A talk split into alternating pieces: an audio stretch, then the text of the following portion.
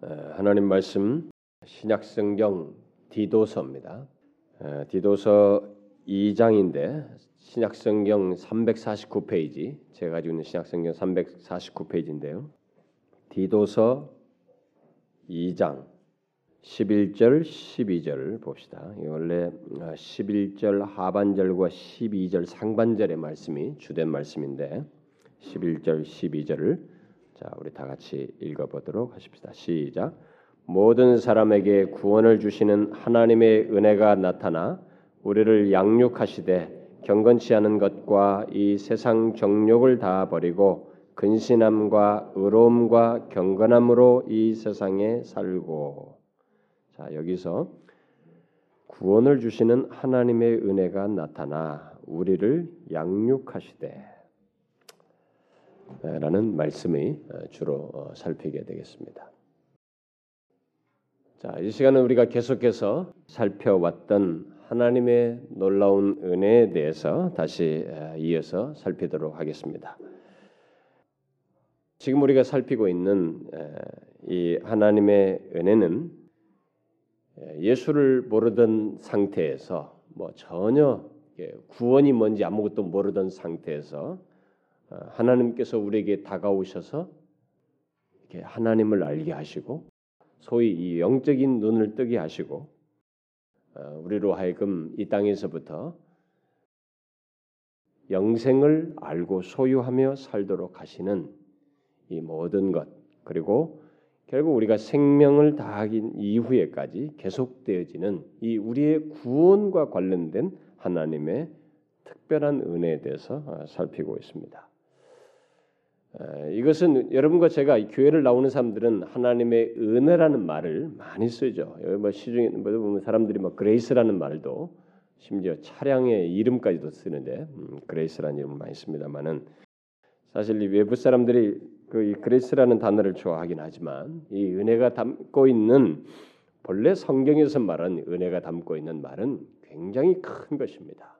한 이 세상에 태어난 한 인간의 영원한 삶이 좌우되는 그 문제가 바로 하나님이 베푸시는 은혜에 의해서 있게 되기 때문에 바로 그 은혜에 대해서 우리가 살피고 있어요. 그래서 저와 여러분의 이 구원의 과정 속에서 베풀어진 하나님의 은혜를 살피고 있는데 그동안에 이 부분에 대해서 우리가 많이 살폈어요. 어, 다양하게 이 하나님의 은혜에 대해서 살폈는데 조만간에 이 마무리를 어, 일단락을 치려고 합니다. 음, 몇주 정도 이것을 더 하고 나서 그 다음에는 허락하면은 하나님의 이 은혜 안에서 이제 사는 문제 구체적으로 우리들이 은혜 안에서 사는 것이 무엇인지를 할 수 있기를 소원하고 있어요. 제 개인적으로는 그래서 그런 문제를 이어서 살피려고 하는데 지금은 이제 구원의 은혜가 어떻게 다각적으로 우리가 베풀어지는지 그것을 성경에 기록된 묘사들을 하나씩 하나씩 뽑아가지고 다양하게 살피고 있습니다. 그래서 가장 최근에 살폈던 하나님의 은혜에 대한 말씀은 하나님께서 이 바울에게 내 은혜가 네게 족하도다라고 하신 그 말씀의 뜻을 살폈습니다. 어떻게 해서 육체의 가시를 가지고 있는데 예, 그 배경이 그렇단 말이에요. 그러니까 자신의 환경이 어렵고 육체적으로 고통을 받고 있고 정신적으로 어려움을 겪고 있고 영적으로 상당히 그 어려울 수 있는 그 상황인데 그 상황에서 하나님께서 바울에게 내 은혜가 내게 족하도다라고 하셨는데 도대체 그게 뭐냐? 족하다고 하는 은혜. 쉽게 말해서 풍족한 은혜라고 말씀하시는데 어떻게 해서 그게 풍족한 은혜가 되는가라는 그것을 살폈습니다. 어떤 면에서 여러분이 그게 풍족한 은혜라고 말했어요? 우리가 이 족하다 하나님의 풍족한 은혜 하면 우리들은 흔히 생각하는 것이 뭐냐면 내 삶이 풍요롭고 잘 되는 것 어? 하나님께서 나를 고통이 없게 하고 하는 일마다 잘 되게 하고 이 상황을 좋게 하시는 뭐 이런 것이 있는 것이 그렇게 해 주셔야 하나님께서 나에게 풍족한 은혜를 주신다. 우리는 막 그렇게 생각하는 경향이 있어요. 그런데 그 말씀의 배경은 바울이 육체의 가시를 가지고 있어요. 그러니까 몸에 어려움을 갖고 있는 것입니다. 그런데 그 내용의 배경적으로 보면 정말 핍박을 받고 참 39대 한 대만 제한 39대의 그 채찍을 1세기 당시의 그 채찍은 참 살이 패이는 채찍인데 그런 채찍도 맞고 뭐 굉장히 그 정신적으로 육체적으로 어려움을 겪는 가운데서 그 말씀을 하셨단 말이에요. 그게 뭐냐? 어떤 면에서 그런 얘기를 하는 것이냐?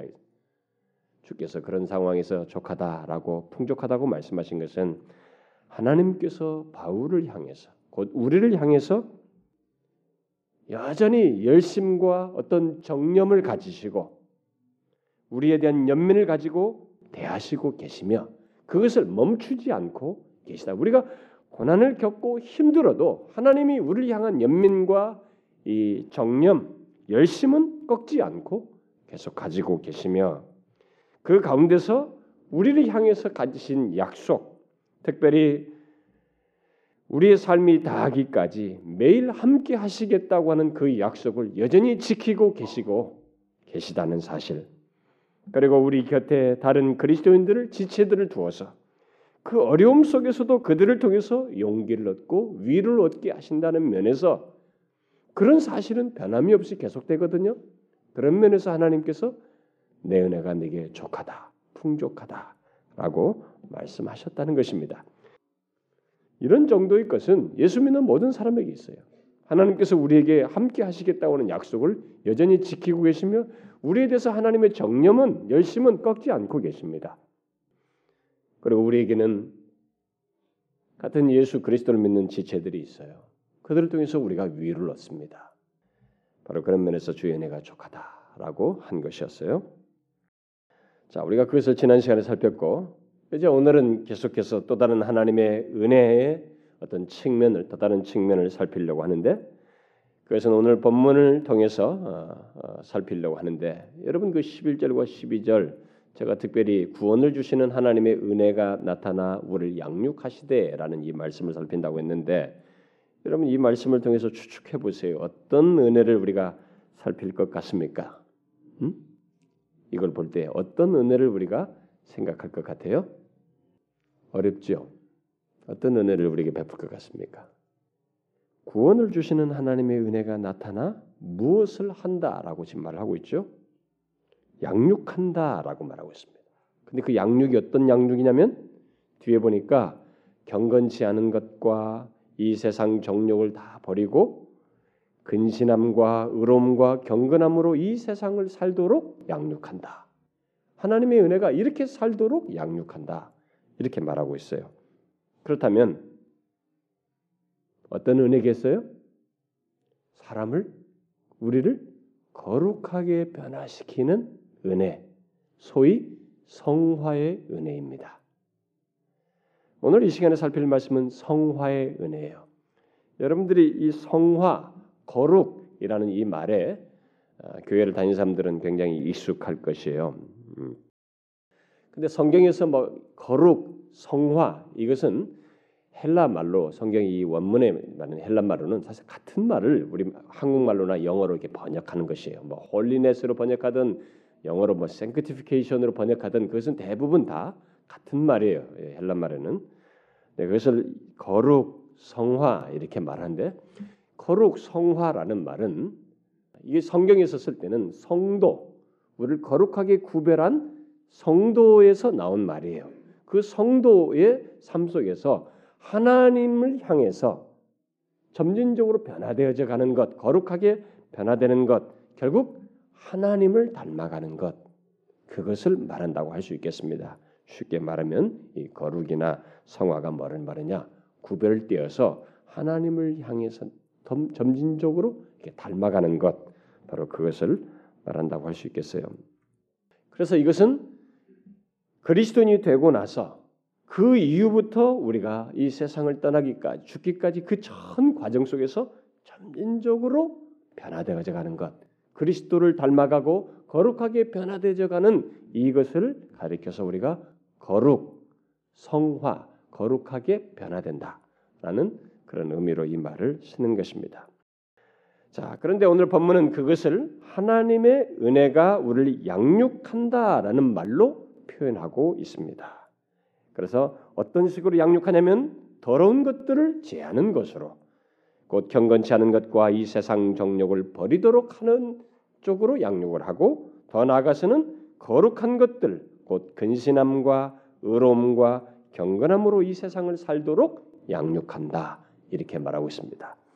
여기 근신함, 의로움, 경건함은 어, 관계 속에서 있는 것들이에요. 일차적으로 이 근신함은 나 자신과의 관계 속에서 있는 문제를 내가 근신함으로써 거룩하게 되는 것을 얘기하는 것이고 의로움은 다른 사람들과의 관계 속에서 우리가 거룩하고 정직하고 의로운 쪽으로 나아가는 의롭게 행하는 것을 말하는 것이고 경건함은 하나님을 향해서 우리가 경외심과 진실함과 순종함으로 행하는 것을 말한다고 할 수 있겠습니다.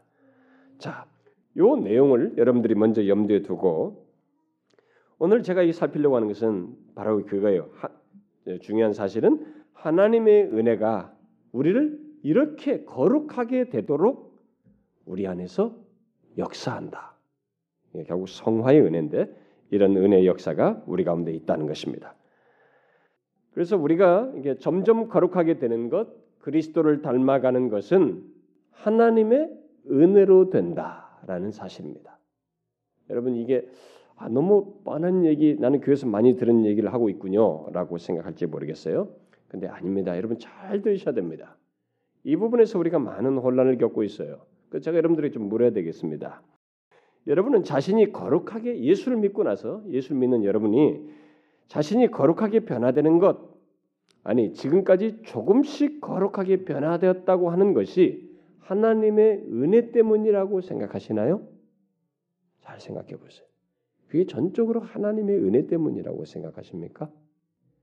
제가 이 질문을 꼭 해야 하는 이유는 지금까지 이 기독교회는 이 초대교 1세기 이후로 이 기독교회는 이 질문에 대해서 여러 견해를 나타냈어요.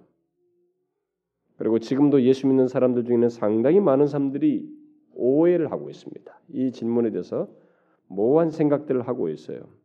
특히 많은 사람들이 두 가지 극단에 빠져 있습니다. 하나는 거룩하게 변화되려면 이것 저것을 해야 되지 않는가? 내가 거룩하려면 이것을 해야지, 저것도 해야지. 뭐 이거 이렇게 이렇게 하지 않으면 내가 거룩하다고 말할 수 없어라고 하면서 자신의 행위에 의존하는 것입니다. 요 한 그룹이 있고 또 다른 한 그룹은 또 다른 한 극단은 내가 어떻게 살든지 하나님의 은혜가 나를 거룩하게 할 것이기 때문에 나의 삶은 뭐별 상관없다. 하나님의 은혜만 있으면 나는 뭐 어떻게든 살다 보면 내가 늙어서 가다 보면 예수 믿고 있는 한 나는 어떻게 되면 거룩하게 변화될 거야. 라고 하면서 방임주의적으로 살아가는 것입니다. 방종스럽게 살아가는 것이. 이 두 개의 극단이 가장 좋지 않은 모습으로 지금까지 옛날부터 지금까지 교회 안에 있어 왔어요. 여러분은 어떤지 모르겠어요. 내가 경건하다고 할 만한 무엇인가를 행했을 때야 내가 거룩하게 됐다. 성화됐다고 생각하십니까?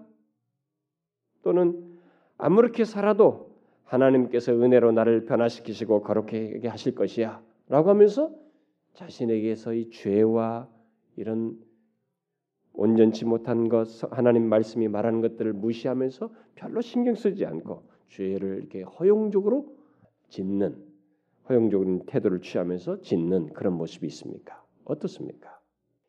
이런 두 극단과 이런 태도, 이런 생각은 모두 하나님의 성화의 은혜를 오해하고 있는 것이고 예수를 잘못 믿는 거예요. 예수 믿고 난 뒤에 뒤에 그 삶에서 곧 예수 믿고 난 뒤에 거룩하게 변화되는 것에서 결정적으로 중요한 것은 결정적인 것은 하나님의 은혜입니다.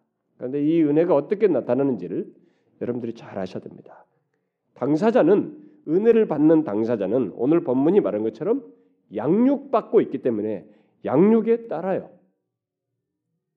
절대 이게 분리되지 않습니다.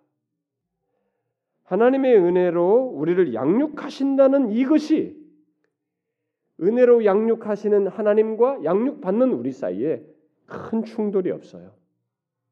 충돌이 없습니다. 좋아해요. 양육받는 것을 오히려 좋아합니다.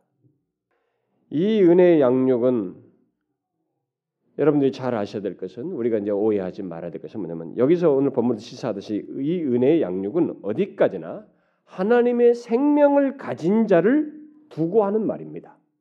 여러분 양육한다는 것은 반응하는 자잖아요.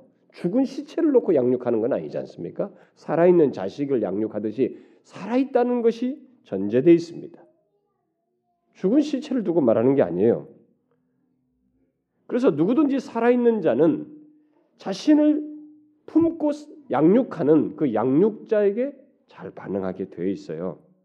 양육하는 대로 반응한다 이 말입니다.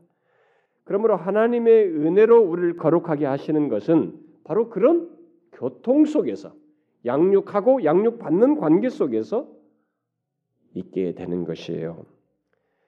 그런데 우리들의 그 아이가 이게 출생해서 부모의 양육을 받을 때처럼 우리들이 하나님의 양육을 받아 아, 거룩하게 되는 것의 이 주도권은 하나님께 있습니다. 곧 하나님의 은혜가 주도적인 역할을 한다는 것입니다. 그것이 결정적이에요. 예, 제가 자꾸 이 말을 강조하는 것을 잘 생각하셔야 됩니다. 하나님의 은혜가 없으면 성화 자체가 불가능합니다.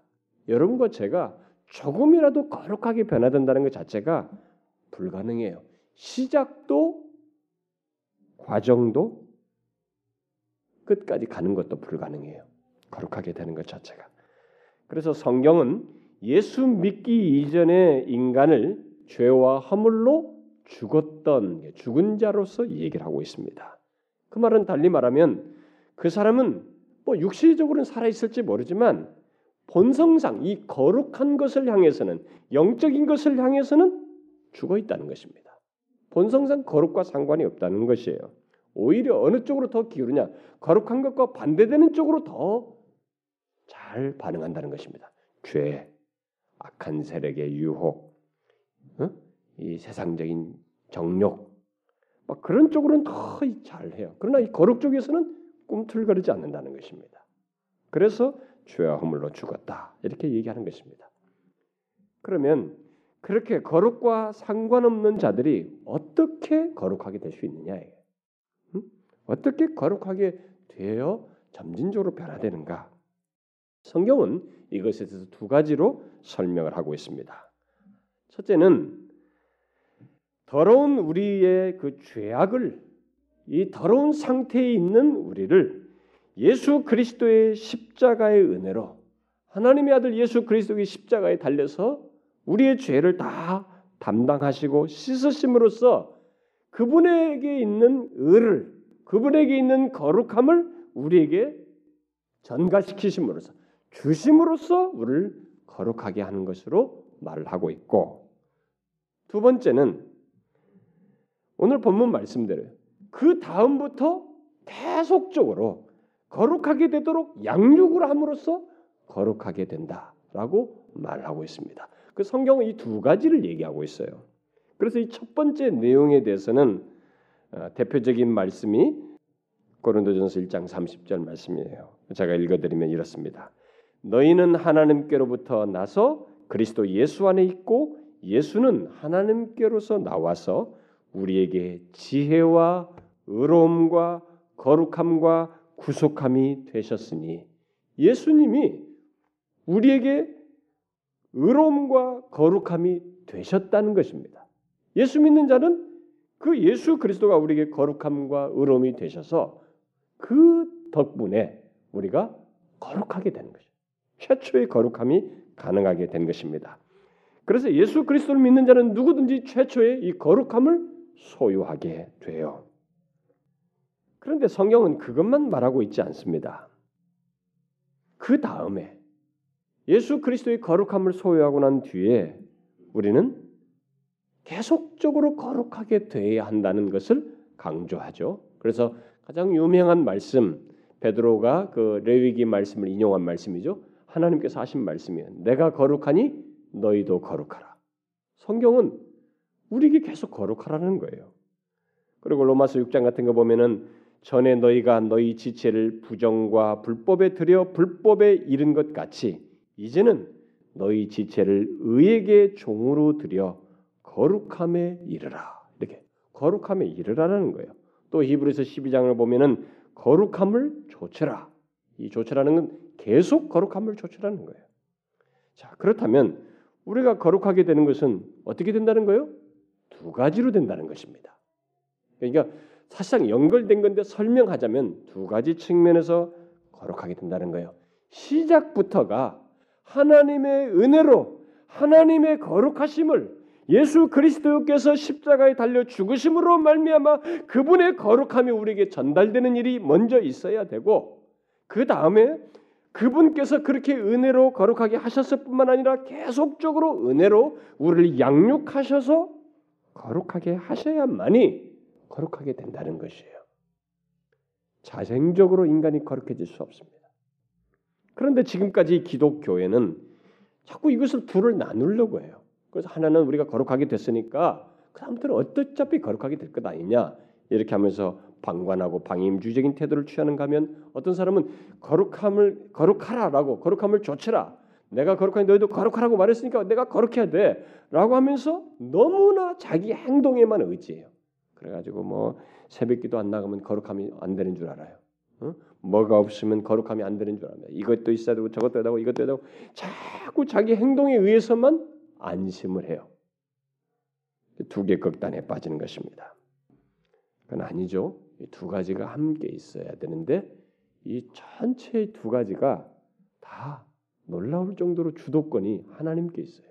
그분의 은혜에 있습니다. 한 인간이 거룩하게 되는 것은 시작부터 끝까지 하나님의 은혜로 된다는 것을 우리에게 말해주고 있어요. 하나님의 은혜가 없으면 누구도 거룩하게 변화될 수 없고 성화될 수 없다는 것입니다. 자, 이런 사실을 말하면 이제 한 가지 의문이 여러분들에게 생길 수 있을 거예요.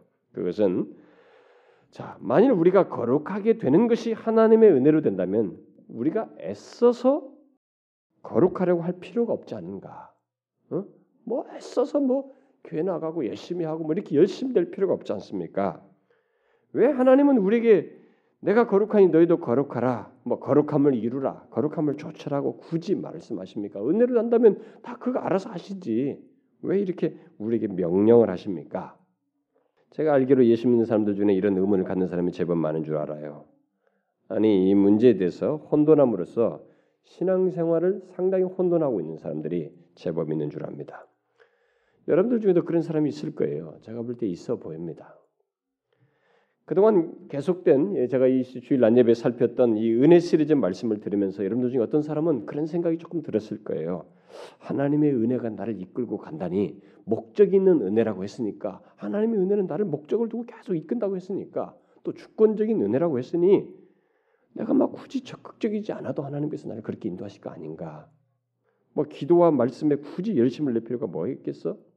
그리고 또 이런 정도의 행동 정도는 뭐 내가 이렇게 죄를 범하고 뭐 이렇게 허용적인 태도를 취해도 뭐 크게 문제가 되지 않겠는가?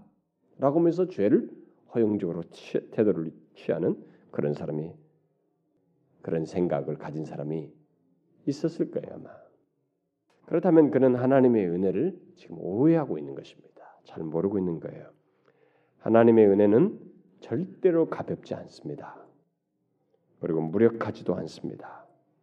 그래서 제가 이 부분을 여러분들에게 설명하겠습니다. 이 설명은 결국 이 성화의 은혜가 우리 안에서 어떻게 작용하는지 역사하는지를 설명하는 것이기도 합니다. 자, 이것을 설명하기 위해서 우리가 에베소서 4장을 좀 봐야 됩니다. 여러분 이것은 좀 펴서 보도록 하십시다. 에베소서 4장 자, 에베소서 4장 자, 여러분 먼저 우리 4장 1절부터 3절만 한번 읽어 봅시다. 1절부터 3절 다 읽을 수 없으니까 4장 1절부터 3절까지만 읽어 봅시다. 시작. 그러므로 주 안에서 갇힌 내가 너희를 권하노니 너희가 부르심을 입은 부름에 합당하게 행하여 모든 겸손과 온유로 하고 오래 참음으로 사랑 가운데서 서로 용납하고 평안에 매는 줄로 성령이 하나 되게 하신 것을 힘써 지키라. 그러면서 내용이 쭉 연결됩니다. 자, 이제 저를 보세요. 우리는 하나님께서 우리를 은혜로 부르셨다라는 것을 이미 살폈습니다. 우리를 부르신 것도 은혜로 부르신다는 것을 살폈어요. 근데 여기서 그렇게 부르신 하나님께서 우리에게 뭐라고 명령하시냐면 그 부르심에 합당하게 행하라. 이제 그 부름에 따라 합당하게 행하라라고 말을 합니다. 그러면서 그 부름에 합당하게 행하는 것이 무엇인지를 쭉 뒤에 얘기하는데 6장 끝에까지 에베소서 끝장까지 쭉 얘기해요. 부르심이 합당하게 행하는 것이 무엇인지를 쭉 장황하게 이야기합니다. 이 뒤에 있는 모든 내용을 요약하자면 이렇습니다. 부르심이 합당하게 행하는 것 사이에는 우리의 뒤에 바로 이어지는 것처럼 뭐 겸손, 온유, 오래 참음, 사랑 가운데 서로 용납하는 것, 뭐 이런 것들을 통해서 결국 뭐예요? 성품이 변화되는 것이 포함되고 있고, 그 다음에 뒤가 보면은 너희들이 이런 구습을 버리고 옛 생활을 버리고 뭐 이렇게 이런 저렇게 행하고 행동이 변화된다는 것을 내포하고 있습니다. 음? 결국 부르심이 합당하게 행하라는 것은 성화를 얘기하는 것이거든요. 아까 거룩을 얘기하는 거예요. 근데 그거 그 내용이 뭐냐? 성품이 변화되는 것이요, 행동이 변화되는 것인데 이 성품과 행동이 어떻게 변화되는가라는 것에 대해서 뒤에 또 설명하기를 그것은 주로 관계 속에서 변화된다는 거예요. 그러면서 뒤에 보면은 부부 사이는 부부 관계는 어떻게 되고 부모와 자식 관계 속에서 어떻게 되고 그다음에 직장에 가서 사회 속에서의 관계 속에서 우리가 어떻게 행하고 이런 내용들을 얘기해요. 또 물론 그 모든 내용 속에서 하나님과의 관계는 어떻고 이렇게 주를 경외함으로 행할 것을 얘기하고 그걸 전제하면서 이 관계를 얘기해요. 여러분 잘 보시면 예, 예수 믿기 전에 예수를 믿고 나서 사람이 다 어디서 바뀌느냐, 어디서 점진적으로 바뀌냐면 놀라울 정도로 관계 속에서 바뀝니다. 예수 어정쩡하게 믿던 사람이 결혼해서 서로 좋아서 사랑해서 결혼했잖아요. 결혼해서 살면서 그 사랑해서 만난 사람하고 관계 속에서 그다없이 다루어져요. 우리가 아주 아이러니합니다. 이 남편과 아내 때문에 서로가 막 다뤄지는 거예요. 이전에는 뭐 하나도 문제되지 않는데 이 내 안에 있는 막 죄악된 본성, 성질 다 드러나거든요. 근데 그걸 다 드러내면서 못 살아요. 거기서 다루어집니다. 남편 때문에 다루어지고 아내 때문에 다루어지고. 근데 어떤 남편들은 아, 무시하면서 살아요. 나는 전혀 뭐 변화되고 싶지 않은 무시하며 살아요. 근데 어디서 다루어지는가? 그 다음에 자식과의 관계 속에 되는 이 자식은 마음이 많이 쓰이거든요. 자식이 아프고 위기를 접하고 이 아이의 이 많은 우여곡절 속에서 우리의 마음이 다뤄져요. 성화의 경험을 합니다. 그런데 어느 순간은 아무리 해도 안 되는 것이 자기 힘으로 할 수가 없어요. 그래서 하나님께 간절히 구합니다. 하나님, 이 순간을 지나게 해 주십시오. 제가 정말 망할 상황입니다. 내 아이가 위기에 처해 있습니다. 정말 내 힘으로 할 수 없습니다. 지금까지 내가 너무 교만했습니다. 내가 맘만 먹으면 다 되는 줄 알았습니다. 내 힘대로 다 한다고 생각했어요. 근데 지금은 아무것도 할 수가 없습니다. 하나님 도와주십시오. 이렇게 하면서 성화되죠. 직장에 가서 얄궂은 상사 만나서 또 다뤄집니다.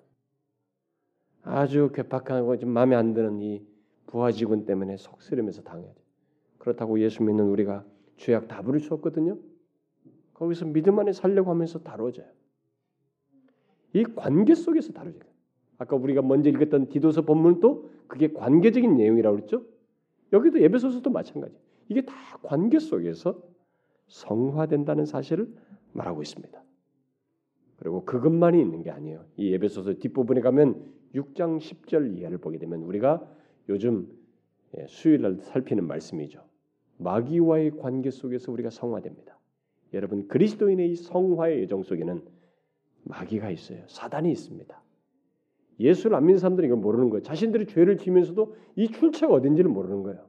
유혹에 넘어지면서도 그 유혹의 출처가 어딘지 모르고 있지만 우리는 압니다. 이게 마귀의 괴계라는 것이.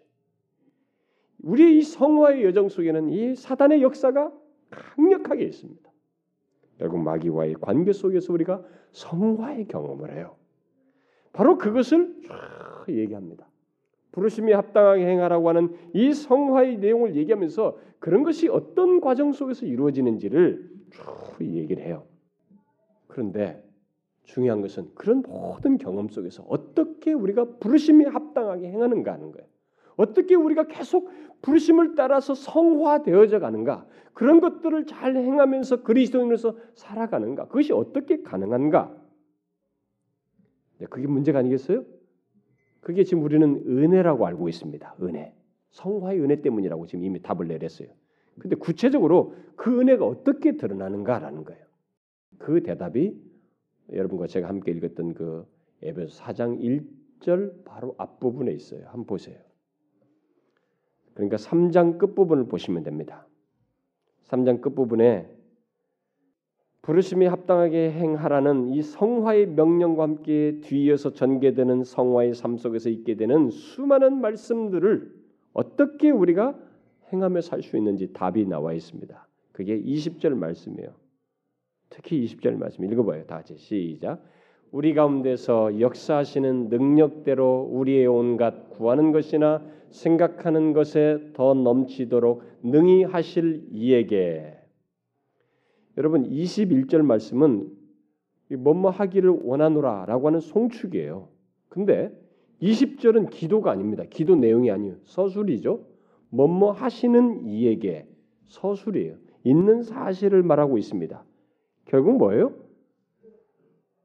하나님께서 우리 그리스도인들을 향해서 행하시는 내용을 지금 서술하고 있습니다. 뭘 하신다는 거예요? 하나님께서 우리 가운데서 역사하시는 그의 능력을 따라서 우리의 온갖 구하는 것이나 생각하는 것에 더 넘치도록 하신다는 것이 이것은 구하라고 말하는 것이 아니요 있다는 것입니다. 이런 일을 하나님께서 하신다는 거예요. 이게 바로 성화의 은혜가 어떻게 나타나는지를 말해주는 거예요. 이 4장 1절 이하에 나오는 이 성화의 삶을 어떻게 살 수 있게 되는지 그 은혜가 어떻게 역사되는지를 말해주는 아주 중요한 키입니다. 우리가 성화되는 것은 바로 이 20절 말씀대로 하나님께서 우리 안에서 이렇게 하시기 때문에 4장 1절 이하의 성화의 삶이 가능하게 된다 하는 것입니다. 뭐예요?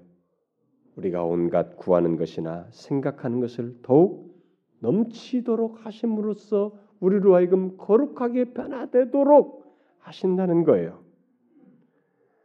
우리는 그리스도인으로 살면서 이런저런 일을 수없이 경험합니다. 또 수많은 것들을 생각하면서 삽니다. 그렇죠? 여러분 우리가 살면서 수많은 것들을 생각하며 살아요. 많은 것들을 예수 믿으면서 구하면서 삽니다. 이런저런 문제로 상황의 어려움으로 우리 영혼의 곤고함으로 마음의 외로움과 고통으로 하나님께 간구하고 그 가운데서 믿음을 지키기 위한 이런저런 생각들 하고 이러기를 소화하고 저런 갈망을 나타내고 수많은 간구와 생각들을 하면서 살아요. 그런데 놀라운 사실은 바로 그런 우리의 간구와 생각을 하나님께서 아시고 은혜로 우리를 위해서 행하심으로써 우리를 거룩하게 하신다는 것입니다. 그것은 구하고 생각하는 그것만이 아니고 그보다 훨씬 많은 것을 우리를 위해서 하나님께서 행하심으로써 우리를 거룩하게 하신다는 것이에요. 여러분 이 사실을 잘 유념하셔야 됩니다. 평범하게 생각하면 안 됩니다. 우리가 예수 믿는 사람으로서 살아가면서 우리는 이런 상황, 저런 어려움, 이런 문제, 저런 관계 막 부딪혀요. 그때 하나님께 간구하고 이 생각, 저 생각, 이런 행동, 저런 행동을 합니다. 근데 거기에 우리가 그런 것을 해서 거룩하게 되는 것이 아니고 그런 행동을 하는 중에 거룩하게 되도록 역사하시는 하나님이 계시다는 거예요. 어떻게? 우리가 구하고 생각하는 것보다 훨씬 큰 일을 그가 아시고 우리의 삶 속에서 행하심으로써 결국 우리가 거룩하게 변화되도록 하신다는 것입니다. 이 과정이 신비스럽게 우리의 삶의 과정 속에 있습니다. 여러분과 저는 간파하지 못합니다. 마치 이런 것이에요. 오늘 하루 동안에 여러분들이 차를 몰고 하루를 살면서 살면서 어떤 이런저런 위기 속에서 다 지나며 살지만 그 가운데서 우연이라고 할 수 없는 우리에 대한 양육, 배려, 간섭, 보호, 그리고 그때마다 간구하고 생각하는 것을 아시면서 그보다 더 많이 우리에게 개입하시는 하나님의 배려 속에서 그 순간을 지나고 죄의 유혹에서 넘어지, 넘어진 데서 일어나게 되고 또 좌절한 가운데서 다시 일으켜서 주님께로 향하게 되고 이런저런 수많은 경험 속에서 결국은 거룩한 반응을 하도록 한다는 거예요. 여러분 이것이 심리적인 문제가 아니고요. 하나님의 이런 구체적인 역사 속에서 있게 된다는 것입니다. 예수 믿는 사람들은 이 사실을 꼭 발견해야 됩니다. 여러분과 저의 삶 속에서 구하고 생각하고 행하는 것 속에서 꼭 그것에 의해서 거룩하게 되는 거 아니에요. 그것보다 더 많은 분량 아니 이것은 마치 어미 품에 있는 아이가 어미에게 이 양육 받을 때 겨우 반응하는 것 정도예요. 양육을 하고 젖 먹이면서 이래라 저래라 양육할 때 이 아이가 조금 조금 꿈틀꿈틀 반응하죠. 그 정도의 반응에 불과합니다. 우리가 하나님께 구하고 말하고 행동하는 것 그리고 말씀과 기도를 하는 것 여러분 디모데서에 보면 말씀과 기도로 거룩해진다고 그랬어요. 그것은 뭐예요? 거룩해지는 것의 가장 좋은 도구라는 것입니다. 근데 그런 것조차도 그저 도구일 뿐이에요. 우리가 이런 것들을 하지만은 아이의 반응 정도에 불과합니다. 정작 이 아이가 양육돼서 성장하는 것은 누구의 주도권 아래서 있는 거예요? 부모의 주도권 아래 있는 것입니다. 바로 그와 같이 여러분과 제가 거룩하게 변화되는 것도 동일해요. 하나님의 주도적인 은혜 때문에 내가 생각하는 것 그 이상으로 그가 우리에게 개입하시기 때문에 우리가 거룩하게 변화되는 거예요. 여러분의 아이를 한번 보세요. 아이 키우시는 부모들 보세요. 이 아이가 부모가 생각하는 것만큼 생각해요? 자기는 뭐 먹고 싶다고 울고 젖 먹고 싶다고 울고 막 뭐라고 반응을 아무리 하지만 말하고 행동하고 요구하고 뭐 자기 생각 속으로는 막 하죠. 막 먹고 싶다 말이지. 본능적으로. 배고프다. 많은 걸 생각하지만 그것이 얼마나 됩니까? 부모 입장에서 보면. 부모의 생각하는 것에 비하면 아무것도 아니에요. 부모는 이 아이를 다 살핍니다. 순간 위기, 위험 어떤 상황인가? 진짜 배고픈지 어땠는지 기저귀를 갈아야 할 상황인지 그리고 이 아이가 위기는 맞지는 않는지 저기서 넘어지진 않을까 눈을 떼지 않습니다. 이 아이와 부모 사이에 역할의 분량은 비교할 수 없어요. 그렇죠? 바로 그 맥락에서 오늘 본문에 하나님의 은혜로 양육한다라고 말하는 것입니다. 우리는 그렇게 성화되고 있습니다. 여러분과 제가 막 하나님 앞에 기도하고 뭔가를 열심히 말씀을 지키고 행하니까 내가 거룩하게 되는 줄 알죠? 그것은요 정말 어린아이와 같은 모습입니다. 겨우 반응하는 것 정도예요. 우리가 거룩하게 변화되는 것은 구하는 것과 생각하는 것에 더 능히 넘치게 우리에게 관여하시고 허락도 하시고 행하시는 하나님의 그분 때문에 우리가 성장하는 것입니다. 거룩한 쪽으로 성장하는 것이에요. 여러분 이 말이 무슨 말인지 아시겠어요? 이것을 이해하셔야 됩니다. 이것은 우리의 거룩한 변화, 예수 믿는 사람이 예수 믿기 시작하면서부터 죽을 때까지 이 전체가 성화의 과정인데 이 성화의 과정이 어떻게 이루어지는지를 우연하게 생각하면 안 됩니다. 여러분의 행동 여하에 따라서 된다고 생각하면 안 돼요. 전적으로 하나님의 은혜, 이 아버 부모가 이 아이를 품고 양육하는 것 같이 그 많은 분량의 개입 속에서 되는 것이에요. 이것을 아셔야 됩니다. 그러면 우리는 뭐냐? 겨우 그거예요. 아이 같은 반응을 하는 것입니다. 살아있는 자로서의 아이 같은 반응을 하는 것이에요. 그 양육에 순종하는 것이죠. 양육을 따르는 것입니다. 그런 면에서 우리의 우리는 우리의 성화에 기여하는 바가 별로 없습니다. 우리를 양육하시는 하나님 그분의 사랑과 돌봄에 반응하는 것 정도밖에 없습니다. 그래서 여러분 여러분 자신 안에 거룩한 것이 어떻게 역사하고 여러분이 그것을 어떻게 좋아하며 따르고 있는지를 한번 자세히 생각해 보세요. 자신이 예수 믿고 난 뒤에 어떻게 이 거룩한 것들을 따라서 하고 있는지, 어떻게 거룩한 것을 자기가 좋아하고 있는지, 어떻게 거룩한 것이 내 안에서 역사하고 있는지 한번 자세히 생각해 보라는 것입니다. 잘 보시면 모두가 하나님의 은혜예요. 정확히 보시면 모두가 하나님의 은혜입니다. 하나님께서 우리의 부족과 문제와 죄악들에도 불구하고 은혜로 우리를 감동하셔서 거룩한 쪽으로 향하게 해요. 계속 그의 양육에 반응하도록 합니다. 예배 나올 마음도 갖게 하시고 말씀에 귀담아 듣는 마음도 갖게 하시고 기도할 마음도 갖게 하셔요. 잘 보시면 그게 다 하나님의 감동하심 속에서 양육 속에서 있습니다. 은혜 안에서 있게 돼요. 우리의 성화가 그렇게 되고 있습니다.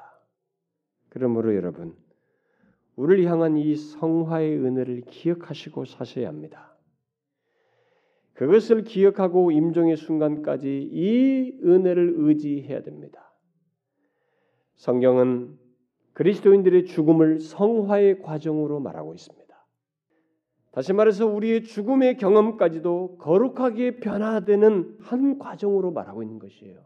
그래서 사람들이 죽을 때 보면 거기서 이 믿음을 막 드러내요. 갈등도 합니다. 예수 믿는 사람들도 거기서 막 갈등해요. 그러나 하나님의 은혜가 예수 믿는 자를 그 경험 속에서도 하나님께로 향하도록 합니다. 거룩하게 변화되도록 한다는 것이에요. 그 순간에도 성화의 은혜가 역사한다는 것입니다.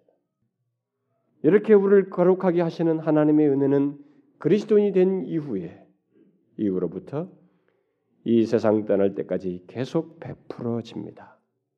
그 과정 속에 우리는 수많은 사건, 수많은 경험, 수많은 상황과 문제를 직면하게 됩니다.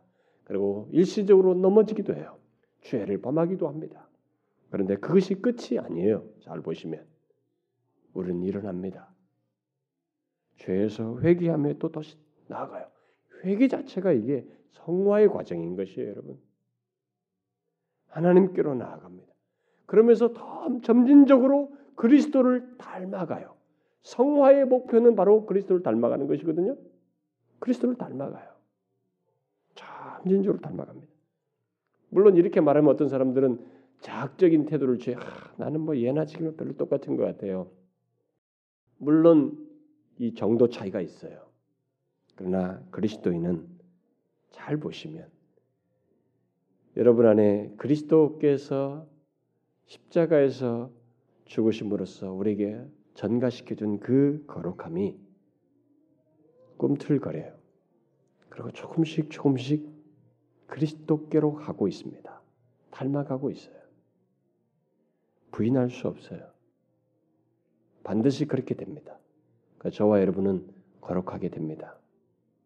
저는 저 자신을 볼 때도 물론 이 결함이 자꾸 반복돼서 드러나는 것이 있지만은 옛날에 비교하면 저는 많이 바뀌었어요. 저의 성질머리하고 이 하는 태도이며 이 본성적인 욕구 뭐 이런 것들 생각하면 비교할 수 없습니다만은 제 안에서 역사하시는 그 은혜로 말미암아 변화되고 있어요.